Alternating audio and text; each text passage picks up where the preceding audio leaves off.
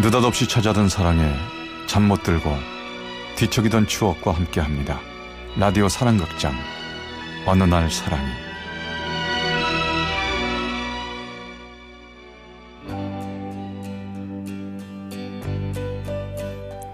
제 416화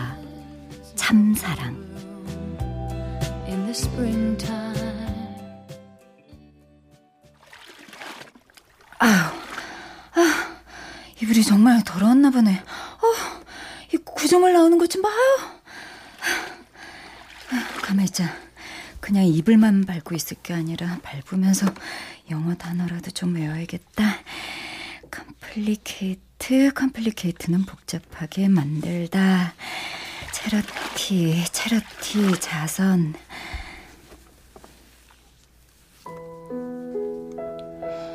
대학을 졸업하고 나서 공무원 시험에 모든 것을 걸었습니다. 하지만 7년을 매달렸는데도 계속 불합격이었고 봉사활동 점수라도 더 따라는 주변의 친구에 양로원 봉사활동을 나갔습니다. 아, 아, 이제 다 됐다. 아, 근데 이렇게 물을 잔뜩 먹은 이불을 나 혼자 들 수 있을까? 아 힘드실 텐데 제가 제가 좀 도와드릴게요. 아, 아니요, 아니요, 혼자 할 수 있어요.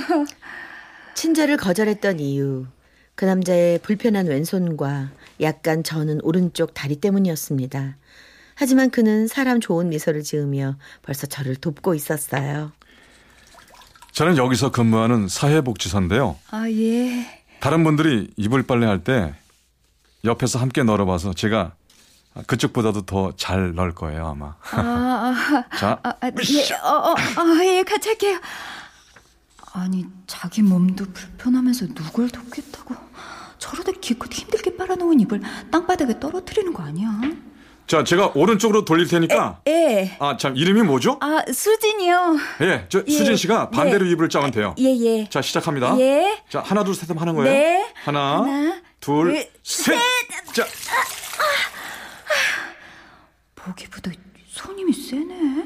저기 저쪽 햇빛 잘 드는 데다 널면 되겠네요. 네. 자 갑니다. 자, 예. 자꽉 잡으세요. 네네네. 와, 힘이 참 세시네요. 사실 아깐 저기 좀 불편해 보이셔서 거절했던 건데 제가 경솔했네요. 도와주셔서 정말 감사합니다. 아, 저 미안한 마음 갖지 마세요. 다들 수진 씨처럼 그렇게 생각하니까요. 앞으로 종종 도움 필요하면 말씀하십시오. 네, 저 여기서 일하는 이필중 복지사입니다. 네. 그 후로도 봉사를 갈 때마다 그분을 만나게 됐습니다. 아, 아, 아, 너무해요. 아, 예, 수진아. 저번엔 이불 빨더니 이번엔 양파 까니? 아유, 너도 참 다른 사람들처럼 할머니들 옆에 앉아서 말동도 해드립네 하고 시원한 데서 일하는데 넌꼭 밖에서 힘든 일만 하더라. 아유, 눈치껏 해. 아, 아 눈매워. 아, 눈물이 나 좀 닦아줘.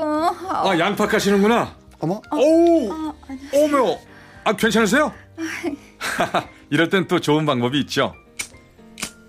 자, 어머. 라벤더 향초인데요. 매운 냄새가 빨리 가실 거예요. 아, 어우, 이 양파 아직 많이 남았네. 같이 해드려요?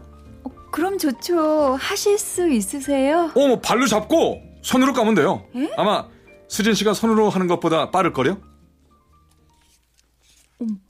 어머머머, 정말이네? 어, 대단하시다!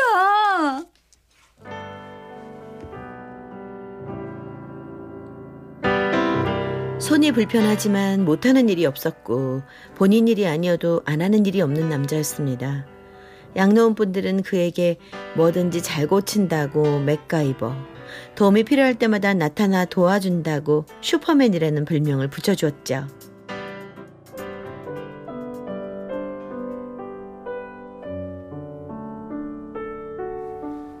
그런데 수진 씨는 왜 맨날 주방이나 밖에서 일해요? 그냥 마음이 불편해서요. 봉사활동도 실은 점수 타려고 시작한 거라 찔리는데 여기까지 와서 편한 일만 하려니까 양심의 가책이 들더라고요. 아, 그러셨구나. 네. 공무원 시험 준비하신다고요? 네. 저는요, 안정된 직장이 필요해요. 아버지가 일찍 돌아가셔서 엄마가 식당 일, 청소 일 하시면서 저희 삼남매 키워주셨거든요.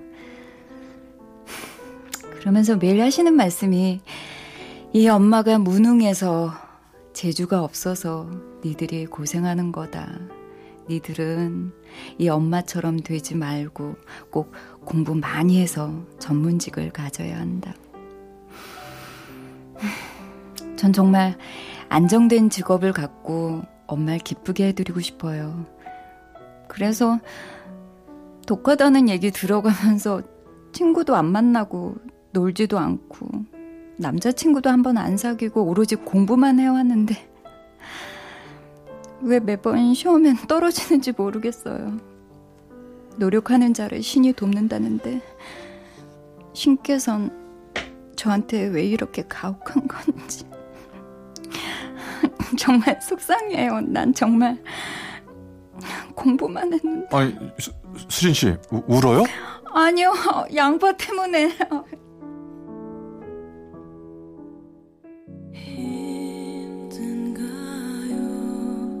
내가 짐이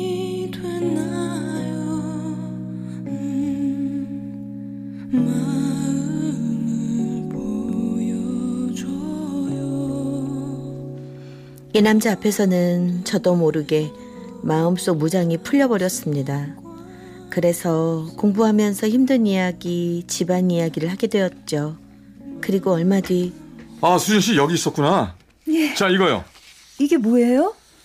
어, 공무원 시험에 합격한 친구가 있는데 그 친구 공부 되게 잘하는 친구거든요. 음. 이 공책들 참고해서 보면 도움이 될 거예요. 어머. 어머, 엄청 꼼꼼하게 정리돼 있네요. 아, 이 친구가 학교 다닐 때부터 중요한 것만 뽑아서 필기를 꼼꼼히 잘하는 친구거든요. 아... 선생님들이 이 친구 노트 필기한 거 보고 시험 문제 내기도 했어요. 아, 정말 감사합니다. 어떻게 감사드려야 할지. 아, 고, 고마우면 예. 제 부탁 하나 들어줄래요? 무슨 부탁을? 어, 할머니 할아버지들을 위해서 재능 기부 한번 안 해보실래요? 재능 기부요? 어, 저는 할 줄 아는 게 없는데. 아, 수진 씨 재능은 제가 잘 알아요. 수진 씨는 목소리가 진짜 맑고 예쁘거든요. 그러니까 눈이 어두워서 책을 못 보시는 분들을 위해서 그 목소리로 책을 읽어드리는 거예요. 아... 어르신들이 아주 좋아하실걸요? 음, 오늘부터 해보실래요? 그는 세계 문학 전집과 한국 문학 전집을 가져다 주었습니다. 전부 다 공무원 시험 국어 지문에 나올 법한 책들인데 시간이 없어서 읽지 못하는 책들이었죠. 참으로 배려가 많은 분이었습니다. 그렇게 1년 동안 봉사를 다니던 어느 날 수험번호 34620 전수진 합격입니다.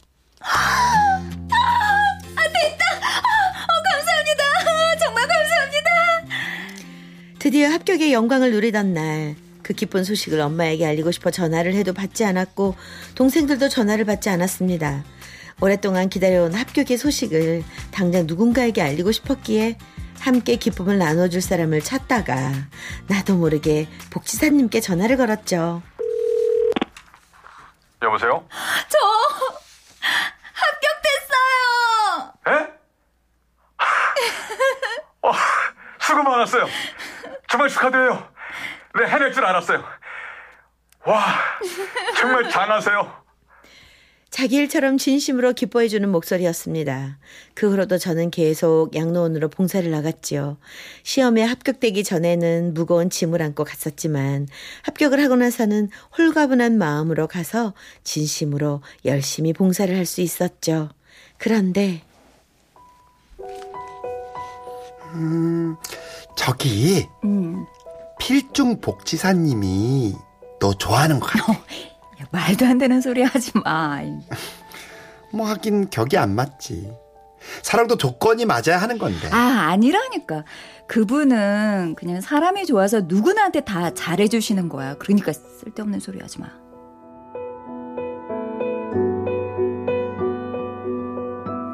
친구의 입은 막았는데 똑같은 말씀을 어떤 할머니께서도 하셨어요.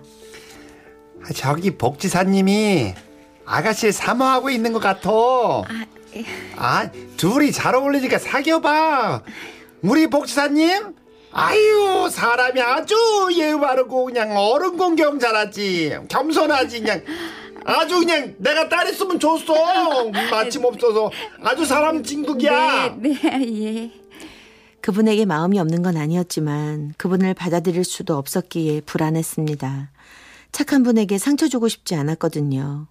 저는 면사무소로 발령을 받은 후 근무지를 핑계로 양로원의 발길을 끊었고 면사무소에서 함께 근무하는 동갑내기 남자를 사귀게 됐습니다. 가끔 복지사님께 전화가 왔지만 마음이 흔들릴까봐 받지 않았어요.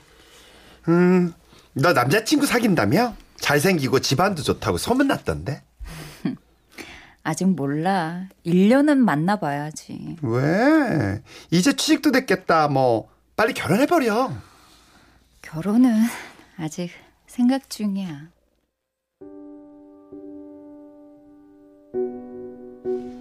남보기엔 그럴듯해 보이는 남자친구였지만 결혼을 하기엔 망설여지는 부분이 많았습니다.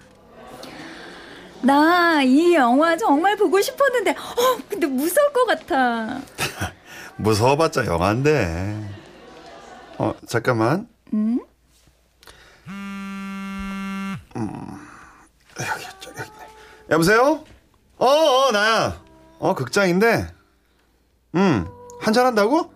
야, 애들 다 온다고? 아, 그래? 아, 그래, 알았어. 내 전화할게. 누군데? 어, 참, 애들인데, 오랜만에 다 같이 뭉쳤다고. 저기 있잖아. 응. 어, 영화 혼자 보고 올래? 호, 혼자? 꼭 가야 돼? 아이, 나 사실 이 영화 별로 보고 싶지 않았어. 자기는 이 영화 많이 보고 싶어 했던 영화였으니까 보고 가라. 어? 미안해. 응? 친구를 무척 좋아하는 남자였습니다. 모처럼 둘만의 여행을 떠났을 때도요. 얼마나 더 남았어? 응, 반쯤 왔어. 피곤하면 좀 자. 응? 어? 야, 이거 어떡하지? 친구 아버님 돌아가셨다는데? 어, 정말? 야, 이거 안 되겠다. 가서 문상만 하고 바로 금방 나오자. 어, 그래, 그래야지. 다른 일도 아닌데. 어. 가던 길을 되돌아와 문상을 하러 간 남자친구는 막상 도착하고 나니 달라졌습니다. 아, 정말 미안한데 너 그냥 혼자 올라가면 안 되겠냐? 어? 나 아무래도 여기서 밤 새야 될 것 같아. 그 래? 아, 아까 보니까 다른 친구들은 가던데. 걔네들은 직장 때문에 급한 일이 있대. 내가 해야 돼.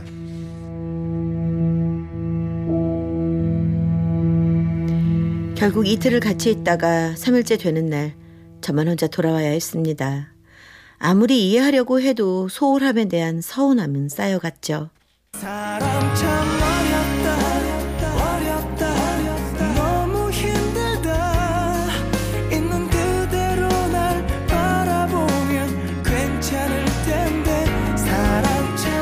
얼마 후 저는 운전면허를 따고 처음으로 장거리 운전을 해야 할 일이 생겼습니다. 길을 잘못 들었나? 여기 맞는데 지나가는 사람도 없고 지나가는 차도 없고 인적 드문 길에서 갑자기 길고양이 한 마리가 뛰어나오는 바람에 고양이를 피하려다 전봇대를 들이받을 뻔했지요.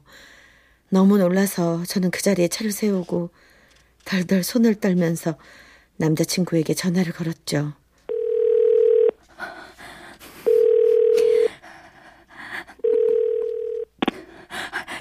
이, 여보세요? 자기야 어디야? 어, 왜 그래? 무슨 일 있어? 아, 자기야 아, 왜 그래? 울지 말고 말을 해봐. 어?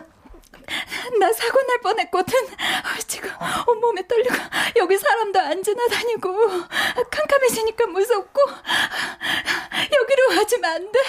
아, 난 또 사고가 난 것도 아니고 사고 날 뻔한 걸로 무슨 아. 그래서 뭐 운전 못 하겠다고? 아, 그러지 말고 좀 진정하고 운전해봐. 사고가 난 게 아니라며. 아니면 그럼 저기 정 힘들면 내가 견인차 불러줄 테니까 그거 타고 와. 견인 자, 자기가 직접 오면 안 돼? 나, 나 지금 여기 대구야. 저기 친구 만나러 왔는데, 아, 여기서 거기가 어디라고 가. 대구? 대구 간다는 말 안 했잖아. 아이, 그냥 네가 또 친구들 만나러 뭐, 대구 가냐고 뭐, 이렇게 싫은 소리 할까봐 그런 거지. 그래서 나한테 거짓말까지 하고 거길 갔다고? 그렇게 친구가 좋아? 그럼 친구들이랑 연애도 하고 같이 살아!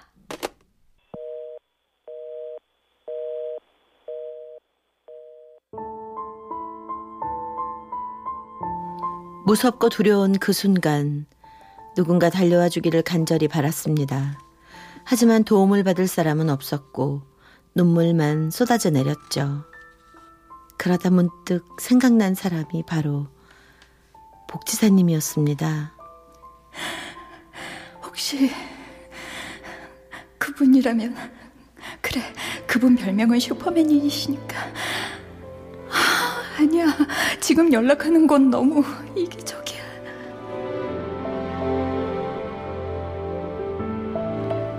1년이 넘도록 연락 한번 하지 않고 양로원에도 가보지 않아 놓고 그 순간에 그분을 떠올리다니 정말 제 자신이 엄청다는 생각이 들었습니다. 그냥 지금 너무 떨리고 무서우니까 그래 통화만 하자 그분 목소리 들으면 좀 진정이 될 거야 위로받고 싶다는 생각에 염치 없게 번호를 눌렀습니다.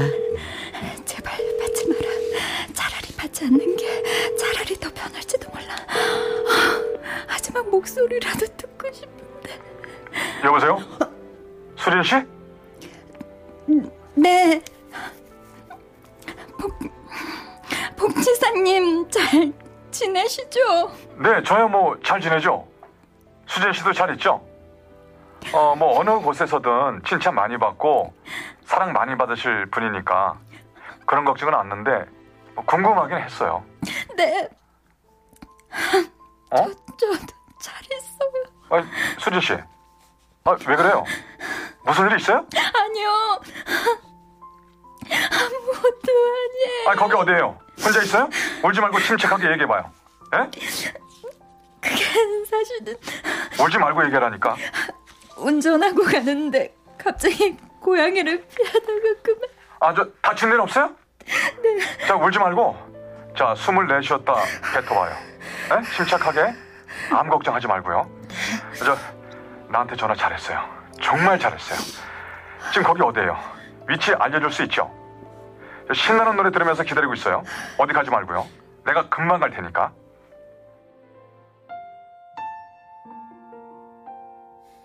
운전도 못 하실 텐데 와서 어쩌려고 그러나 생각하면서도 옆에 있어주는 것만으로도 힘이 될 것 같았고 그렇게 마음의 평온을 찾아갔습니다.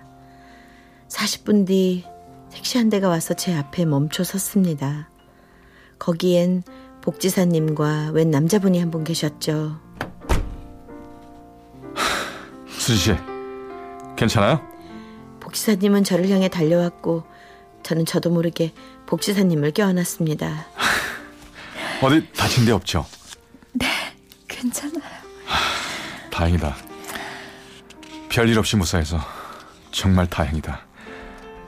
아주 침착하게 잘 기다렸어요. 이제 내가 왔으니까 무서워하지 말아요. 운전해 주실 분도 함께 왔어요.